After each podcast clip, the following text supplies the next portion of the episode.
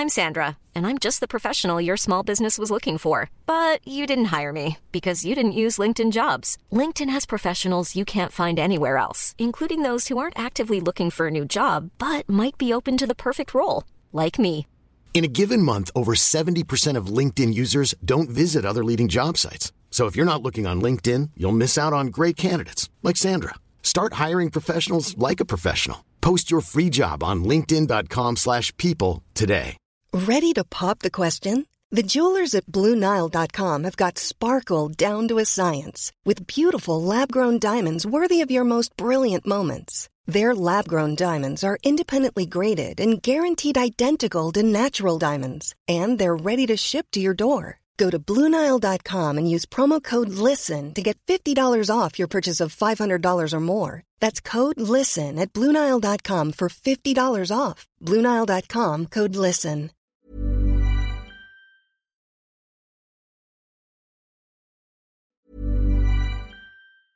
Even when we're on a budget, we still deserve nice things. Quince is a place to scoop up stunning high-end goods for 50 to 80% less than similar brands. They have buttery soft cashmere sweaters starting at $50, luxurious Italian leather bags, and so much more. Plus, Quince only works with factories that use safe, ethical, and responsible manufacturing. Get the high-end goods you'll love without the high price tag with Quince. Go to quince.com slash style for free shipping and 365-day returns. Even when we're on a budget, we still deserve nice things. Quince is a place to scoop up stunning high-end goods for 50 to 80% less than similar brands. They have buttery soft cashmere sweaters starting at $50, luxurious Italian leather bags, and so much more. Plus, Quince only works with factories that use safe, ethical, and responsible manufacturing. Get the high-end goods you'll love without the high price tag with Quince. Go to quince.com slash style for free shipping and 365-day returns.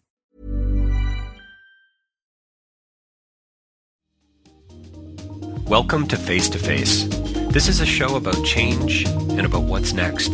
It's a show that wants to ask questions, peel back the layers of our average everyday experience, and go beyond scratching the surface. We interview amazing people with incredible ideas and stories who have done wild, weird, and wonderful things. Remember that imagination shared create collaboration, and collaboration creates community, and community inspires social change. I'm David Peck, and this is Face to Face.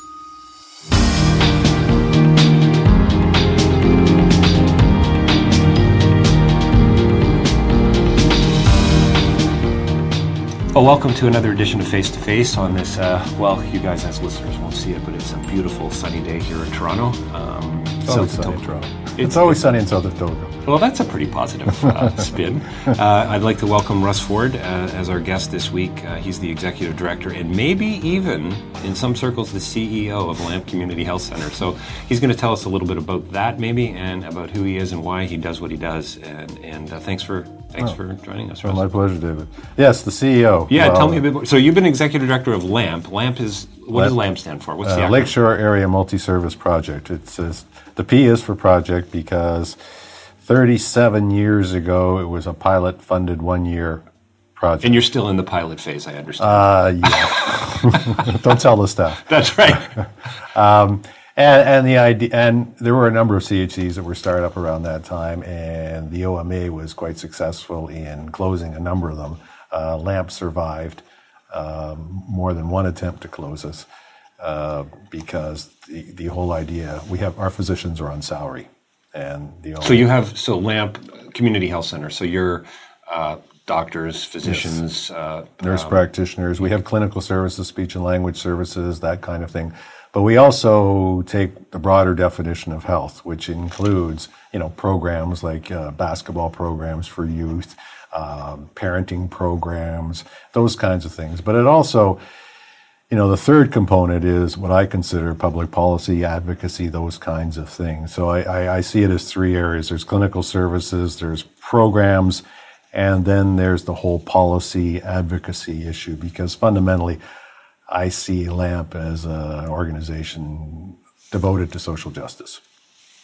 Excellent. You know what? I want to get back to that in a 2nd um, the the whole definition of social justice and and and and being at risk and vulnerability and those kinds of things. I want to get back to that in a second. So so so your community center about is it is budget about seventeen million dollars? No, not quite that high. We're close to 13, I would So say. So that's I mean that's a pretty significant agency. I mean Yeah, doing it, it definitely is the largest in, in this part of the world, in, in, in Etobicoke. Um, you know, when I came, we had a budget of two million. So we've, even despite tough times, we've uh, we've increased our budget considerably. Um, the problem with funding today is it's all project funding.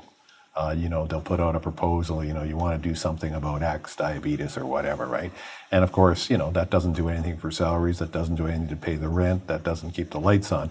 But that's where funding is at today. So there's no, you know, and health promotion, as we define health promotion, which includes things like tenant organizing and that kind of thing, well, there's never going to be funded again. So there's definitely been a shift in funding.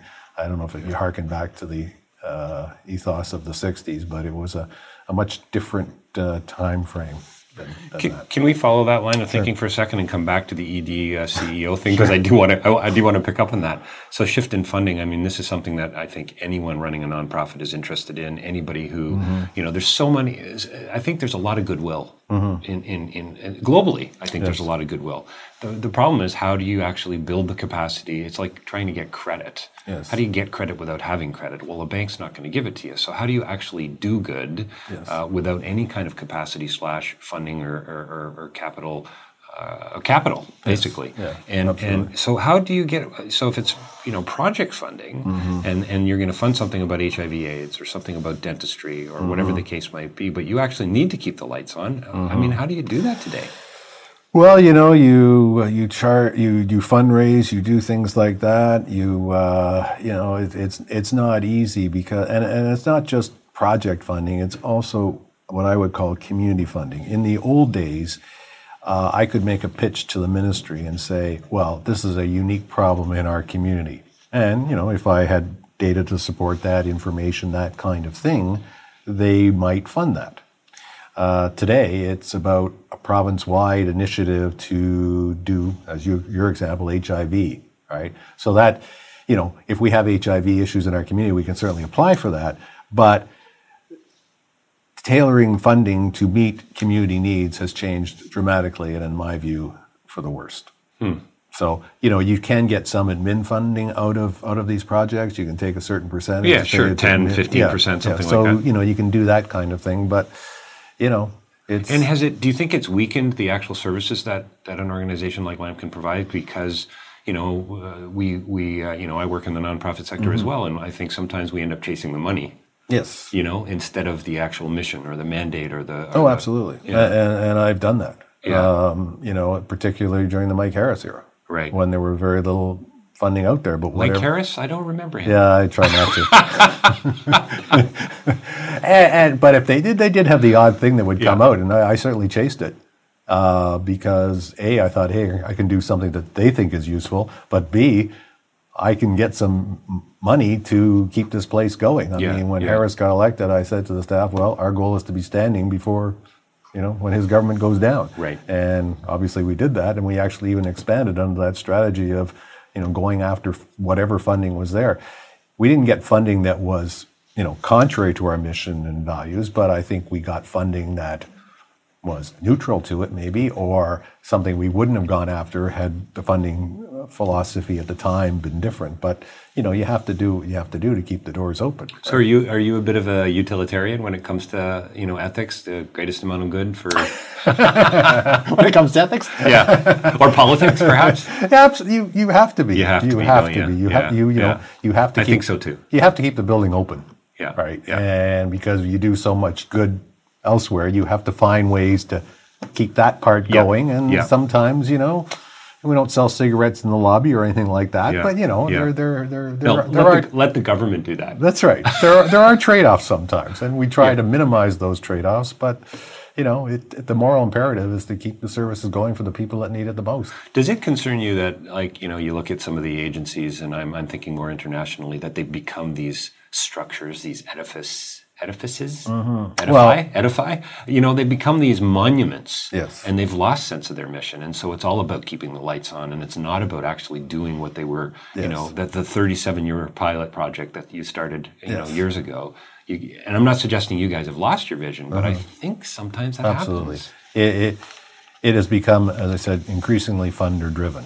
So if the funder wants, you know, the, whatever the direction of the funder go, I've seen organizations twist themselves inside and out to meet the needs of the funder.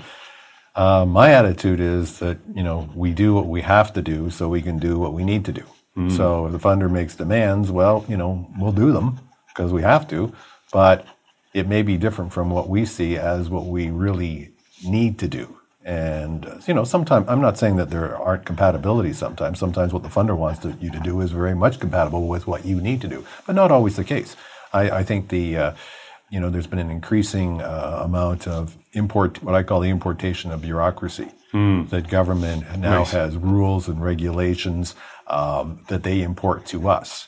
Uh, government increasingly has is now about overseeing what others do rather than doing it directly themselves. So, you know, the idea of, you know, when I'm dating myself here, but the idea of things like the Company of Young Canadians and those kinds of, they'd never happen today.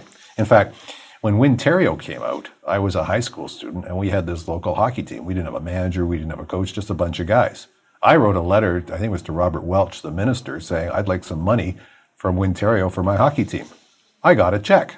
Wow. I was a high school student. They Wow. sent me a check to Russ Ford. Right. I sent Wow. them the bills when I bought the equipment, and that was it. Wow. That would never happen today. That would never happen today. You'd have to create like a log frame. Oh, you, you, You'd have outcomes and indicators. That's You'd have to do a needs assessment in the community. well, exactly. I'd have to, Just to get some I'd have to be a corporation too, Yeah, right? I yeah. couldn't be just a guy. yeah. Yeah. And, and, and you know, we have we are. I mean, our statistical reporting mechanisms now are incredible. Yeah, You know, yeah. we re, the, our, this small organization that you know it's it's big by community standards, but compared to hockey, ho- hospital standards, we're probably the size of a department. Right. right? Right. And yet right. we have to report as if we were a hospital. Yeah. We use the same reporting software that they do. Isn't it ironic that part of so you get to spend ten percent on administration, right? And if our admin goes up, we hear about it. Right. And yet, the ones who seem to be creating more of the administration are the donors themselves. I've always Yes. often said that you know a little knowledge is a dangerous thing. I mean, lots of people have said that. What am I saying? I think Mark Twain said it or something. Plato. I don't know who it was. Anyway, I've said it. I think. Yes. Yeah, yeah. You can quote me on that, Russ. Okay. but but it's just it's. I find sometimes in the donor community, it's now all about impact, all about results, and so on. But what does that actually mean? What- it's really to me it's about efficacy. It's about what's the long term. You, you really want to talk about development and change and s- social justice? Uh-huh. Well come back in 10 or 15 or 20 Well, years exactly. right? Not not in 12 months. Exactly. How can how can you you can't measure everything when you're talking about human beings, and the way it's going, if you can't measure it, it didn't happen. it didn't happen You know, I was talking to somebody who was big into data, and they were. I was talking about programs, and and they say, well, if you don't, you know, you don't rely on the data, how do you know if something's working? And I said, well, I get up out of my chair and I walk over and I observe, which is what I did before any data existed. It is about, you know, it's about management. It, you know, we're de-skilling uh, the profession or whatever you want to call it, the work. You know, yeah. it- did you just invent a word actually What's Russ? that? de-skilling uh, I think I've heard it before. yeah no it's good i like Okay, it okay. I Well, you can have it. i had a. Pro- I, have got your quote, i had a professor that, that that's right you've got my quote that's right um, i had a professor who said you got to invent a new word at least once a month Okay. Um, sounds like it's connected to ice fishing, though. Yes, de-skilling. yeah, it's true. Yeah, No, I like it though. It's everything is about numbers. everything's about how, numbers. how do it's infuriating. How do you measure community development in numbers? You know, and as you said, the outcome is down the road sometimes, and the outcome cannot be necessarily attributed to what you did. You can think it did, but you just can't say, Yeah. well, that's a totally independent variable that had I not done this, this wouldn't have happened. right? Yeah, you know? life is a little more complicated. Than Exactly. That, it like seems to me. like in Mimico, we were organizing tenants, and you know the tenants that they were fearing eviction because of the condominiums, and of course under the city bylaw, uh, they would have to replace the affordable housing, but you don't have to replace it on site. You could send it to Rexdale and still meet. I grew up in Rexdale. Okay. Yeah. Well, well, that's another discussion. that's right. And so, you know, so there are pe- people there who had living living in there for 30 years, you know, their kids go to school, local schools, all that. They were going to be dispossessed, kind of like the Acadians way mm-hmm. back in the day, right? Mm-hmm, mm-hmm. Going to Rexdale.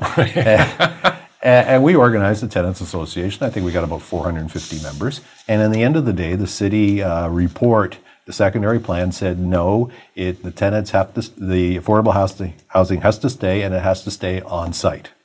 So there's no movement to Rexdale or wherever, right? Now, can I say because we organized the 450 member tenants association that that wouldn't have happened? I think it wouldn't have happened, but can I actually say that? No. I can't say that that's the reason why city staff put that in. I think we met with them many times and made the case, and they did put it in. I don't think it would have been put in, but can I measure that? No, of course I can't. Yeah. yeah. You know? I was reading about white right to work legislation, you know, the anti-union stuff, right? Yeah, yeah. And uh, you know, it's all over the map. I mean, some people will say, well, it, it promotes uh, jobs. Some people say it doesn't.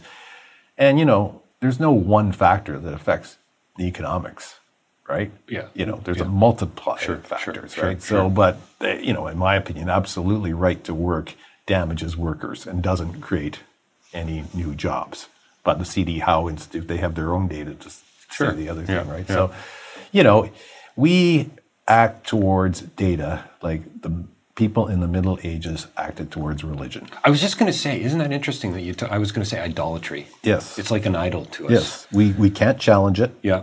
You Yeah. know, if, Yeah. if you don't have the well, data, it it's in the numbers, Russ. That's right. right? That's right. And you got you're at your board meeting or whatever it is, and you got your PowerPoint up, and you've Mm-hmm. Yep. got your pie charts and a few. Gra- isn't it wild the ideological edge Mm-hmm. Yes. to a pie graph? Well, it's interesting. And you could do it in crayon. Yes, I You know, know? I know. It's- It's it's interesting. Years ago, when I was working in another place, I got our statistics, and it said that we had a tremendous number of people over the age of ninety in our practice. And I looked around, I didn't see it. Okay. I went to all the doctors and nurses. I said, "What do you think?" And they all said, "We don't see it, but how can the data be wrong?" right. And I said, "Yeah, you're right. How could it be wrong? It must be right."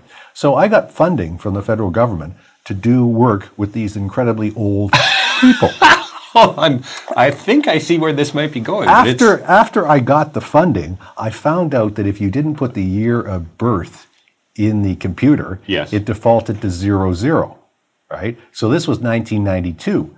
So everybody who didn't have a year of birth came in the statistics as being 92 years old, oh, that's hilarious. Right? That's awesome. Talk about utilitarian. eh? exactly, right? So now I got this money and I don't have any people. Oh, that's funny. I don't know. For some reason, I won't my, say what I spend on. my, my, my mind went to Y2K. Oh, Yes, it's just there's some sort of connection there, you know, Absolutely. some sort of software problem. I Yes. think we've Well, it was. The, you know, if they didn't, if you didn't enter the date of birth, it just the thing just defaulted. Wow. So, That's, but we, uh, but well, so we knew intuitively it wasn't true, right, but we went with the data. which numbers can never really talk to. Right. Numbers can't talk about emotion. They can't talk about emotional intelligence and t- intuition and so on. And yet we want to Myers Briggs everything to death. Yes, yes, Right. yes. Because it's it's yeah. I I isn't. I mean, would you say that most quantifiable data is really actually qualified? So Oh, in other words, your absolutely. perspective, Oh, your, yes. your worldview, your Yes. religion, your politics, all these things play into data of, in, most of the time. One of the best courses I took in grad school was this course on stats, and basically all we did was we got reports, and our job was to um, chew it up Oh, okay, and say yeah. This is the data. Doing a little bit of philosophy. but did, they take in this into account? They take that. You know, how did this data Right, come right. to be? And we, you, you find out a lot of it is highly subjective. Yeah, yeah, yeah. you know. How to lie with statistics. Exactly. Yeah. And the other side will have their statistics too, right? Of course, yeah. Um, I wonder how much damage, you know, and I, I'm I'm sure there's writing on this. Uh, nothing's coming to mind right now, but how much damage has been done in the name of quantification, in the name of data? You know, uh, I mean, let's let's quantify. Yeah. that. Right? I think I think yeah. let's do a survey on that. That's right. I think a lot in, in the social services health sector, absolutely, because you know our sector is about dealing with people, right? Right. And, and and you know when and even even silly things like you know when the city of Toronto says, "Well, let's go out and count the homeless." Well, how do you do that? Yeah. And and what do you got at the end of that? Yeah. Let, let's just accept the fact there are homeless in Toronto, and let's just accept the fact there's a lot of them. How many? Who knows? Who cares? There's a lot of them. Let's deal with it. Yeah. Let's know? accept the fact that it's kind of unacceptable. We don't need a number of homeless to Yeah. address the issue of homeless, but Yeah. somehow we feel we do need a number. yeah, yeah. So then we can say, okay, between this year and this year it grew, or Yeah, whatever, yeah, yeah. right? But what does that tell us? yeah, It till, yeah. still, even if it went down, there's still a number of people in our society who need, you know, government Yeah. intervention. Yeah, Right. Yeah. You know, so it, it, it is part of the dehumanizing does- of social services. I was just going to say, does the dehumanizing great word? So does it does it make you? You don't strike me as a cynical guy, and yet I know I think I know you well enough to know that you've got a real harsh realism about you as well. But you usually will make those comments or observations with a smile. So clearly, you're doing this after so many years. You've seen change. You've seen systemic change. You've mm-hmm. you've probably run up against a lot of brick walls.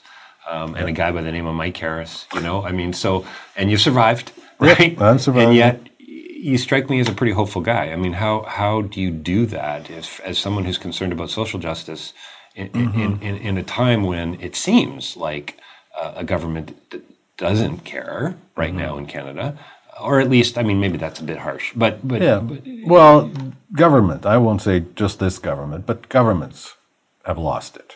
In, Hmm. in my in, in my opinion, it, it's um, it's not uh, it's not valued partly because it's not quanti- I guess it's not quantifiable, but uh, I think we've lost. I think I, I just think we've lost lo- our humanity.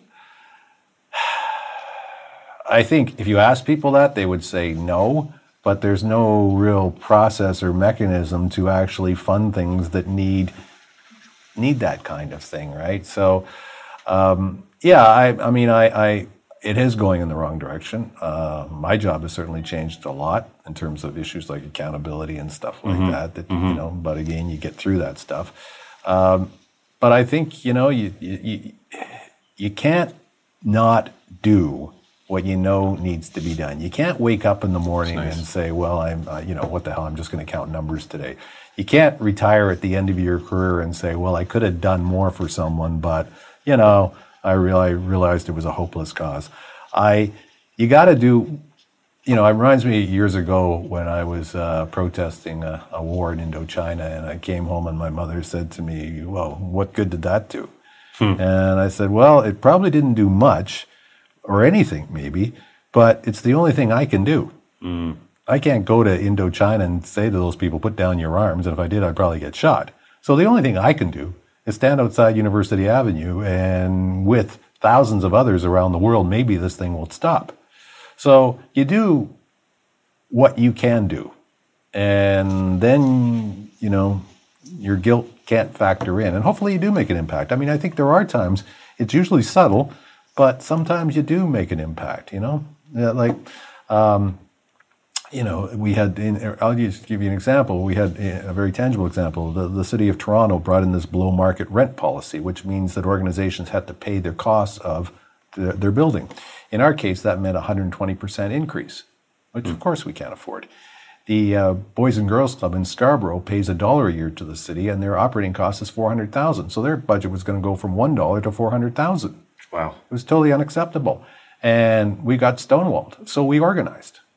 You know, we organized all the tenants in city buildings and we created a fuss. And now they're changing it. We're not, I'm Wow. not sure what they're changing it to. So, you know, and, and same when, when uh, the mayor wanted to pose uh, garbage fees on, on nonprofits and churches. So we're going to have to cut services in order to pay for garbage. Right. Well, that's that fought that fight is still coming up, but we got at least deferred for another year. Right. So these are little victories, Yeah, but yeah. I'm now able to provide a service because I don't have to pay for garbage. Right. You know, and that's really what it comes down to. So somebody, and I don't know what service it'd be, but we'd have to make a decision as to what to cut in order to pay for our garbage fee. I guess unless we let garbage go all over the place. But so I don't know who got helped by that. It, you know, in my job as executive director or CEO, as some people like to call it, um, it is sometimes very remote from the actual person receiving service. So I have to have some faith that by stopping the garbage fee, that somebody else here is getting counseling services. So if you can't not do what you know needs to be done, why does it seem, and here I'll go cynical on you, why does it seem that a lot of people don't do what needs to be done? Well, it's easy. It's definitely easy. Um, I think that one of the things with community health centers is for so long we were on the fringes of the healthcare system. And for years, It was always, are we going to survive? You know, that kind of thing. And uh, now we're not. We're in the mainstream. You know, the government has brought us into the mainstream. They're lining us up with hospitals. They have these, you know, these plans and things like that. And a lot of people really like the idea of being in the mainstream of the healthcare system. And I don't think it's necessarily a bad thing, but you do give up things. And the right to criticize has clearly been something that has been given up. Hmm. And uh, so, you know, it's it's it's more comfortable. So if you want, so if you want to criticize, you need to be active in your mind. oh, absolutely. Yeah, yeah, absolutely. You want to write an article, you want to write a letter, op-ed, or whatever, even if Yep. it's a small letter to your MP. Yep. Um, you, you need to be doing something. Yeah, Absolutely. Yeah. Absolutely. Yeah. And I mean, you need some credibility too, right? Do you think? Do you think donors? Do you think folks are um, getting? Um, I'll get that. Are getting more um, more involved or less involved? Are they so? From a community perspective, do you see uh, do you see local folk engaging more or disengaging? Oh, and I- saying, you know what, up to the government. I pay my taxes. Uh, churches are supposed to take care of that. Rotary Club takes they you know eradicated polio, so we'll let them we'll let them deal with other things too. Uh, What's yeah, your sense? I, I think so. Although, you know, in fairness, I think the United Way has increased its donations over the year. And in fact, uh, I remember reading something when government cuts back, people tend to give more. Um, but I, I definitely think uh, that, you know, governments are def- definitely giving less. Um, and, and, you know, I mean, yeah, there, there's less support from government for sure, which I think is a manifestation of the political climate, which Sure. relates back to people, right? Um, you know, the Harris government was particularly difficult, right? The first thing they did was they cut welfare by 22%, right? And they got reelected as a, as a majority government. So, you know, you got to attach the personal to the political sometimes. Right, You right, got to say, right. okay, you know, this person is now suffering because of that decision. You know, governments talk a lot about accountability, but it's it should be a two-way street. And you know, if you ever try to find out who makes the decision in government, like who make the decision to change our rent to below market rent, so called, you can never find that out. right. You can Right. never find out who the individual uh, was. yeah. And usually it wasn't. It was some group that came together. Well, isn't that where George Orwell was bang on with 1984? It's like it's the Ministry of That's right. Development that made that Yes. decision. It wasn't a human being who made the decision, right? It was this bureaucratic entity. Yes, we we had a recent fight. Uh, maybe it's still going on with Toronto Public Health because they were trying to take over all the speech and language services, including ours, and taking our funding and all this kind of stuff, right? And the line we got, well, it's part of the transformation agenda, as Right. if by saying that it was therefore beyond discussion. Right. It's the transformation agenda, Right, and I've heard that in other ministries. Oh, it's the transformation agenda. Right. Okay, I guess. Okay, then. I guess Yeah, we better. yeah. I guess I better back off here. Yeah, that's right, you know, that's right. I want to be part of the transformation, right? Transform me, transform me, right? Yeah, that's right. So yeah, I mean, and, and once things happen in government, they they just it's so hard to derail. Yeah, yeah, You know, yeah, it's yeah. so hard to derail. What is this transformation? What this transformation agenda really is is greater control by government Yeah. and taking it out of the community. Yeah. And of course, we have to treat everybody the same. Right.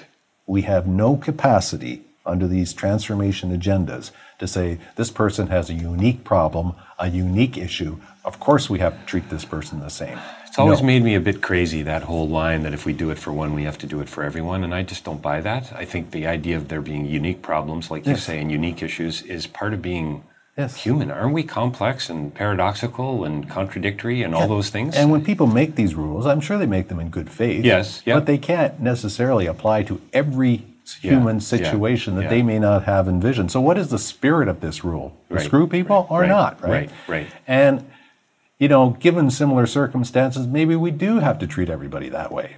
You know, I'll give you an example. We had a, I won't name the organization, but they, they what does it rhyme with, Russ? public health. Uh, what's that rhyme with? Anyways, a prenatal program where Yeah. people were to come in to get low-income people assistance, learning about what goes on in prenatal stuff, but they also got a food coupon. So they take the store because they're low income and nutrition's important, right? So we had an individual who attends all the time, and she was having a roach problem, so she had to leave her apartment. She moved a long way away for a period of time while her apartment was being fumigated. She came here for the program. The subway was delayed. She was late. They wouldn't give her the food coupon. wow. So we gave her money. And they said to me, well, if you do that for her, you have to do that for everybody else. Mm-hmm. And I said, absolutely. If someone else had a roach problem, had to go on the subway, the subway was delayed and they didn't get here, I would do that again. so I would do it for everybody else. Yeah, that's good. No, that's really good. I think again to your comment earlier, I think sometimes it's just you create a process because it's easier, right? Sure. You create a bureaucracy because it's we have a we have a And you we have a two pager on that. yeah, and you right? also don't want your government to treat everybody differently. yes, right? Yeah, you don't, Yeah. you know, yeah. if I'm eligible for welfare at this amount, Yeah. and somebody else comes in with the exact same situation, they're eligible for the same amount. You don't want people saying, "Well. I th- I'll give you twenty dollars and I'll give you 15 Yeah. You do want some of course, consistency. yeah. Um, so why are you more of a CEO today than an executive director? Well, I'm still an executive director. Um, I get uh, letters from my uh, funder and uh, that I have to sign, and underneath it says Russ Ford, Chief Executive Officer. I cross it out and I write Executive Director. Um, more of my colleagues are clearly now CEOs. I guess it sounds more part of the corporate culture. It is the corporatization of social services for sure. And I just think executive director is the title that is given to someone who leads a community organization and has been for the last hundred years and will ever be so. And I just think that uh, being a CEO is just another example of how we are becoming businesses more than. I mean, it's a small thing, but I think language is important. I think language is very important. You know, I mean, I, mean, I, uh, I, I was at an event recently, and somebody was speaking on our uh, CIDA, Canadian International Development Agency, which is no longer, and it's now defaded, DFAT D, right? Department of Foreign Affairs, Trade and Development. Well, what I love about it is if you add an L to that, you got deflated. if you add an E to it, you got defeated. So we're That's right. perfect. We're, we're good. Anyway, the comment was is that the uh, the, the current government uh, has is no longer interested in poverty reduction, Russ. They're actually interested in poverty poverty alleviation.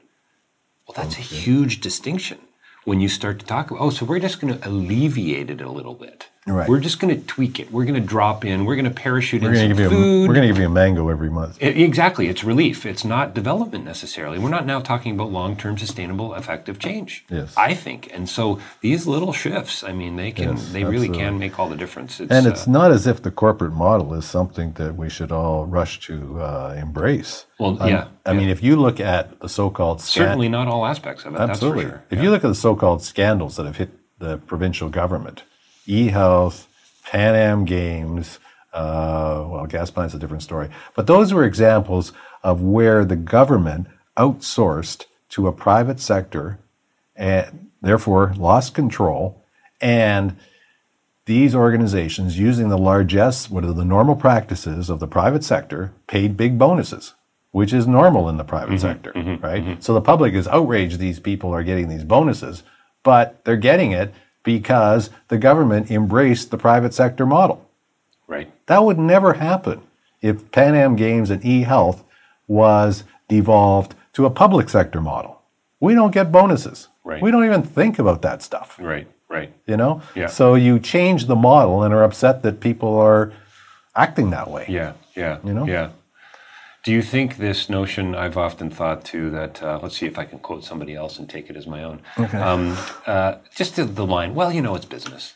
It's just business. yes right? It's as if business is again, it's it's kind of an idolatry in a way, right? Because Yes. they do it right. Yes. They make people money. This, you know, this other thing that I've been thinking about quite a bit uh, recently. I uh, read an article in the Globe just a couple days ago about, um, you know, the whole trickle down theory. It's not it's not working in Africa. Really And didn't work in canada the us either yeah, and and so they're looking at mining corporations and not naming anyone specifically, but but uh, you know Canada, one of the biggest mining c- countries in the world, and deeply uh, in, into Africa, and uh, they were looking, I think, at Zambia in particular, and saying it's making a few people really rich, but it's not getting to the people that are actually doing the mining, which is the paradox of it all. I love that stuff. In a in a you know I don't love it, but you know what I we mean. did, we did the same with the cpr didn't we well, way back in the day right we brought in the yeah, chinese workers and they didn't exactly in fact we put most of them in jail because after the railroad was built uh, we decided to make cocaine illegal right. and it had been Ill- illegal up to that point and many of the chinese workers used cocaine so we had them build the railroad then we put them in jail Nice. yeah That's um, we call that a benefit plan. that's right we gave them uh, food and shelter That's right. I've always loved the stat. I don't know if it's true, but I'm going to quote it anyway, just because it's fun. Um, you know, uh, what is it? Uh, uh, the U.S. has uh, f- is it five percent of the world's population, but uses like Yeah, sixty percent of the world's yeah, cocaine or yes, something like that, yes, or yes, eighty percent. It's insane. yes. Well- just insane when you look when you start to look at some of the differences. You know, and yet, and yet, you know, when you get down to the, the grassroots, we really are just we're aren't we all in this together? I mean, in a, in a way, like where you know, I look, I'm a little more global, you're a little more local, you know, in our focus. I mean, aren't we all at the end of the day? Uh, Sorry for that corporate phrase, but aren't we all just trying to make sense of this? You'd think, but I mean, the trickle down economics is even lesser now with the global economy, Mm-hmm. right? I mean, that's what the whole Occupy movement was really about. that people aren't getting their trickles, right, you know, right, and, right. and and some people are making a lot, and a lot of people are making nothing, and and and you know, you see that here with youth and youth unemployment, right? I mean, the unemployment in Ontario right now is seven percent for youth, it's fourteen percent, and it's twenty eight percent for Black youth. Right. Wow. You know, Yeah. So it's not trickling down, and governments increasingly, and maybe it's because they've been defanged by all the free trade. Maybe they can't. Uh, they've lost their levers, their ability to manage the economy to some degree. And so, how how do you create a, a just society Yeah, yeah. Uh, in a in a post global economy? It's increasingly difficult, It and the left has never come to grips with that. It is increasingly difficult. How do you? I mean, you know, one of the things I bring up in a lot of my podcasts and a lot of the writing that I've done is this this desire, you know, and maybe we can blame Plato for this, but this desire to just polarize everything, either Yes. or, us, them, black, white, up, the U.S. down. politics is classic It's example. insane to me. And this, I think, right? You know, my comment about all of us being in this together. Why can't you know? Why can't we get you know four billion religious people in the world and we can't get on the same page? Instead, we argue about texts Well, and scripture yeah, yeah. and kill each other and Yeah, these kinds of we, things. we separate, right? We separate between Think of the good my we could religion, do. my religion, Yeah. your religion, or my and, politics, your politics. and my religion, my politics, the right way, yeah, right? Yeah. It seems to be we always separate ourselves and say we're different, which is fine because we do live in a pluralistic society. But we go from saying we're different to we're different and we're better. right. And once Yeah, we say true. we're better, yeah, that's yeah. when that's when the danger starts. That's yeah. when the danger goes. There's nothing wrong with being different. We are different. We're a very pluralistic society. But, you know, different doesn't mean no one's better than anyone else. Yeah, we're No- different, and therefore we're better. Right. Yeah. And that's why we're not all in it together. We some of us are in it with the others, but as a collective, we're really not in it. So what? So I mean, okay. So let's go really hopeful, really blue sky, and out there. What's what are the solutions? Is it just you know Kafka said you gotta you got to uh, take an axe to the frozen sea that's in people's hearts. And I've all, you know wonderful quote. Mm-hmm. I mean, is do we just continue to chisel away at it piece by piece, a little bit at a time? Yeah, I don't things, think we're going to get a reformation. I Right, mean, I think it is chiseling away, and, and certainly on a global thing, I think we have to. Uh, you know, when we went to Jamaica recently with with a lot of youth, Which I want to chat a little bit Sure. about before we wrap Yeah. up. But um, you know, it was the point is to show them that you know it, this is a global society, Right. And that people in Jamaica or anywhere in the world want the same things: food, Right. clothing, shelter, a sense of community, a sense of belonging. Yeah. Our needs are no different. I mean, I grew up in a time, maybe you did as well, in the Cold War, right, where it was our way of life versus the Soviet way. two minutes to midnight. right? And they were evil, right? They were evil. Better dead than red. Yeah. Mm-hmm. Yeah. Now we're Yeah. somewhat somewhat allies. Yes. And of course, you know, you get to know, you know, I know more Russians now than I did then because Yeah. of immigration and all I that. drink Russian vodka, so, I mean, exactly. we're right? good. Yeah. And you talk to people on an individual basis, there's not that much difference between us. Mm-hmm. There's not. In fact, when I was in Jamaica, believe it or not, I actually preached in a church. Wow. Yeah. Holy cow. I was did, called- did we catch that on video? No, we didn't think. I was called up. I, we had to meet the elder. Oh, you weren't. They they didn't prep you in any way. No, no, no, no, no. Oh, no. that's fabulous. Right, right. Yeah. So I talked about the fact that yes, we're different. I hold a Canadian passport, you hold a Jamaican passport. Nice. But by and large, Yeah. we're not that different. Yeah. Yeah. You know, That's good. I'm a Leaf fan. I don't think there are any there, but you know, aside Yeah, from that, yeah, there, yeah. obviously there are differences, Of but course. fundamental differences do, don't exist. Yeah. And we keep creating these boogeymen, you know, Iran or whatever. Yeah. And governments, yes, governments are different, but people aren't.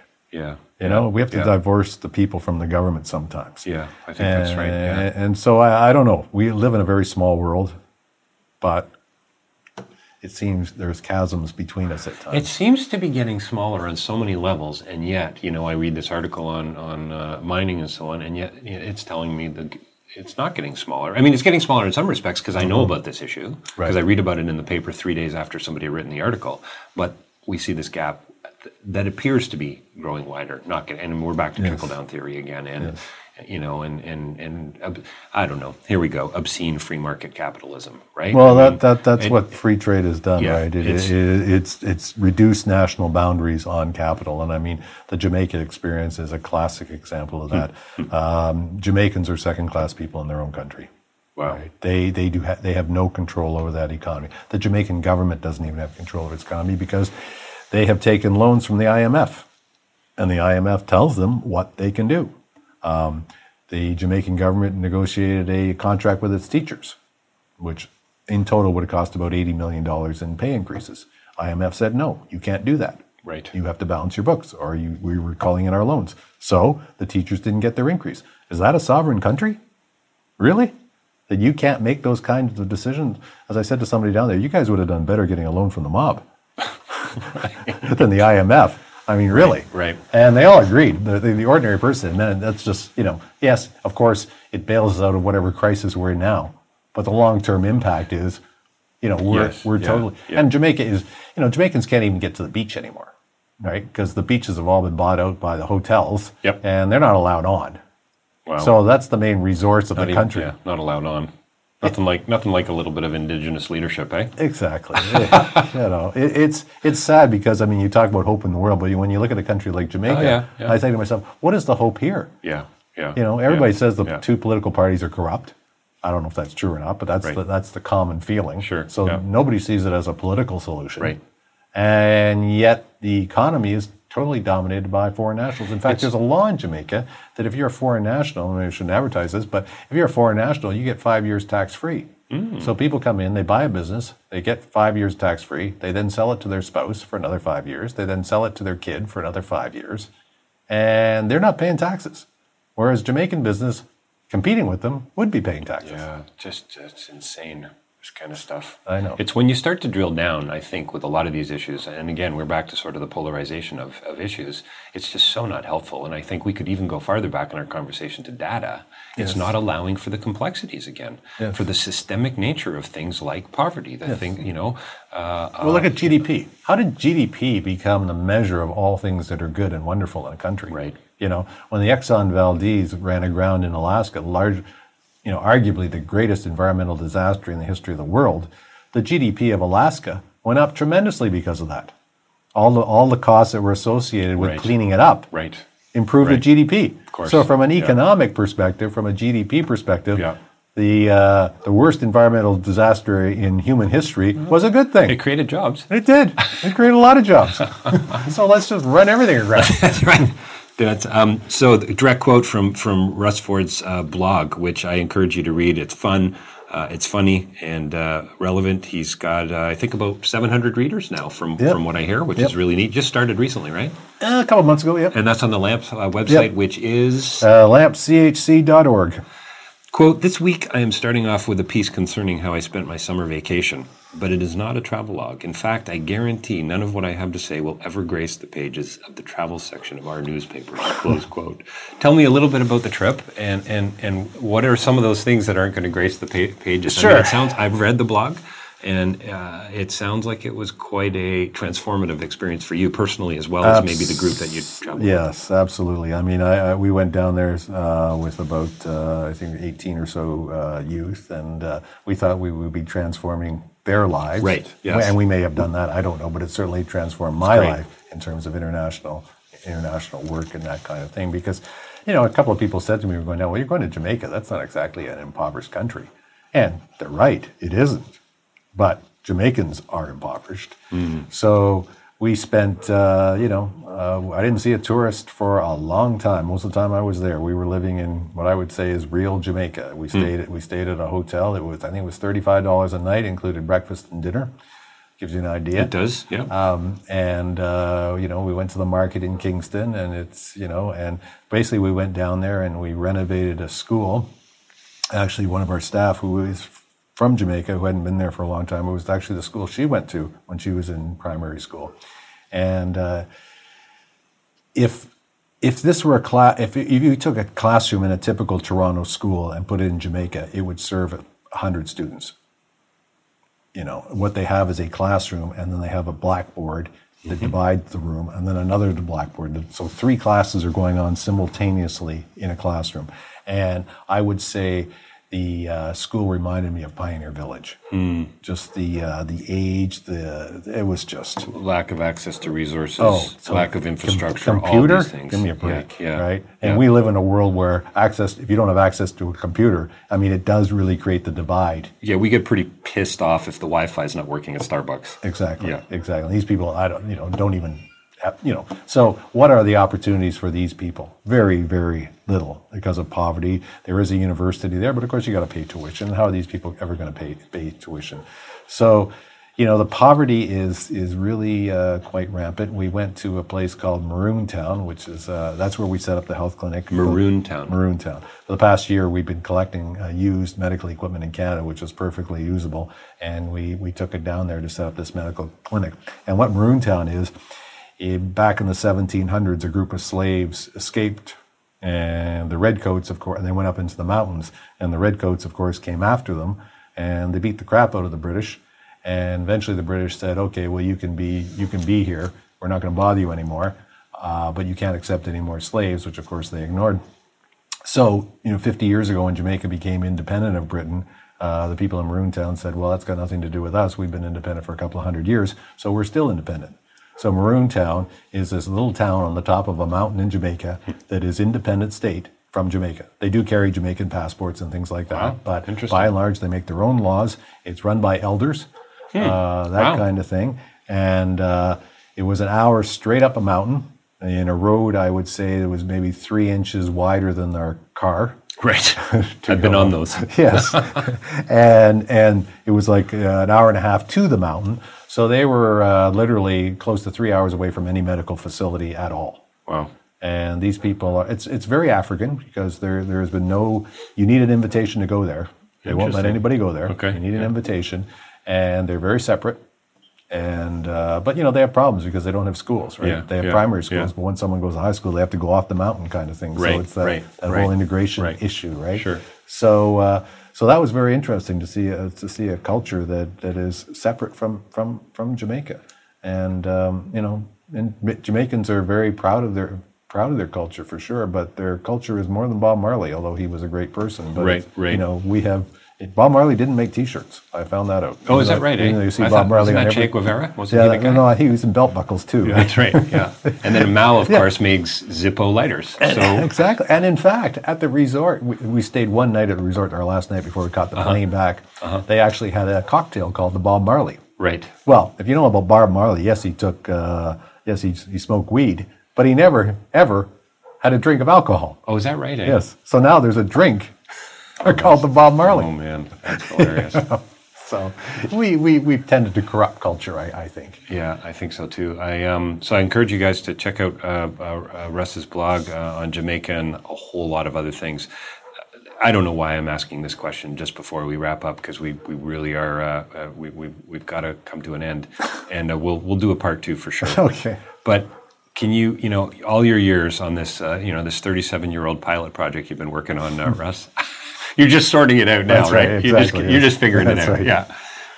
Can you tell me a little bit? Uh, not. Don't tell me a little bit about it. How do you define poverty? How? I mean, I've of late been thinking more about phrases like at risk, vulnerability, Yeah. and so on because I think f- what we do is when we talk about poverty, we reduce it to a financial equation. Yeah. It's so much deeper No, than that. What so about much- spiritual poverty? What about emotional poverty and relational and all these things Absolutely. that we've all suffered from Yes. at one time or another? And I'm trying to figure out how to talk about it so that it's not always just financial. Yes, although financial often impacts on those other things, right? I think financial impacts on one's feeling about community.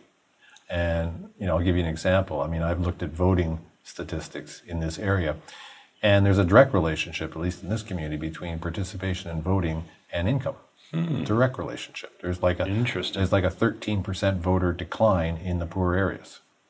and it's it's not just one off; it's it's repeated. And you know, voting is many things, but I often think of voting as how as an indicator of how connected people feel to the broader community, to the broader issues. Right. Right. And so, if you're not participating, then there is some kind of uh, maybe it's just apathy, but some kind of a lack of connection that this process actually works for me. Right. Because right. it doesn't. Right. It doesn't. The process doesn't work for a lot of people who are low income. Right. There is no political party that stands for low income people. You know, low income people are, are collateral damage anytime some policy is created. They're not. They're not in the lens. I mean, you look at. Um, I know I'm going off here, but you look at the recent discussion about the Toronto Transit, right? You know, low income people in Rexdale, low income people here, low income people across the city are not being served by a subway line that continues to run along Bloor and Danforth. There are no low income areas on Bloor and Danforth subway line. Right. Right. So why wouldn't you build a transit system that actually went to where your customers are? Because low income people do use transit more than Sure. others. Sure. But we don't do that because we don't perceive poverty and transit as any kind of relation. Anytime we raise fees at a parks and recreation facilities, we don't think, well, that's going to exclude certain people. Right. Well, of course it does. Right. So we don't have the lens. We don't have the, the we don't look at things from a, a poverty point of view. And by not looking at that from a point of view, I think it increases many of the things you just said. The kid who can't go and play basketball or his friend can because one has money and one doesn't. Right. you know? And so that that affects one's affiliation to society. That affects how one feels about themselves those kinds of things. One of the things we do here and it is an absolute fundamental principle is everything at lamp is free. You know? That's that's fundamental. You don't pay for hmm. anything here. Hmm. Because we understand the, the fact that income is such a barrier Right. to, to it, it- it's exclusionary. It's one of the most exclusionary things. So, you know, part of my job is to find money so we can provide everything with free. And we go to City Hall and we say Parks and Rec should be free.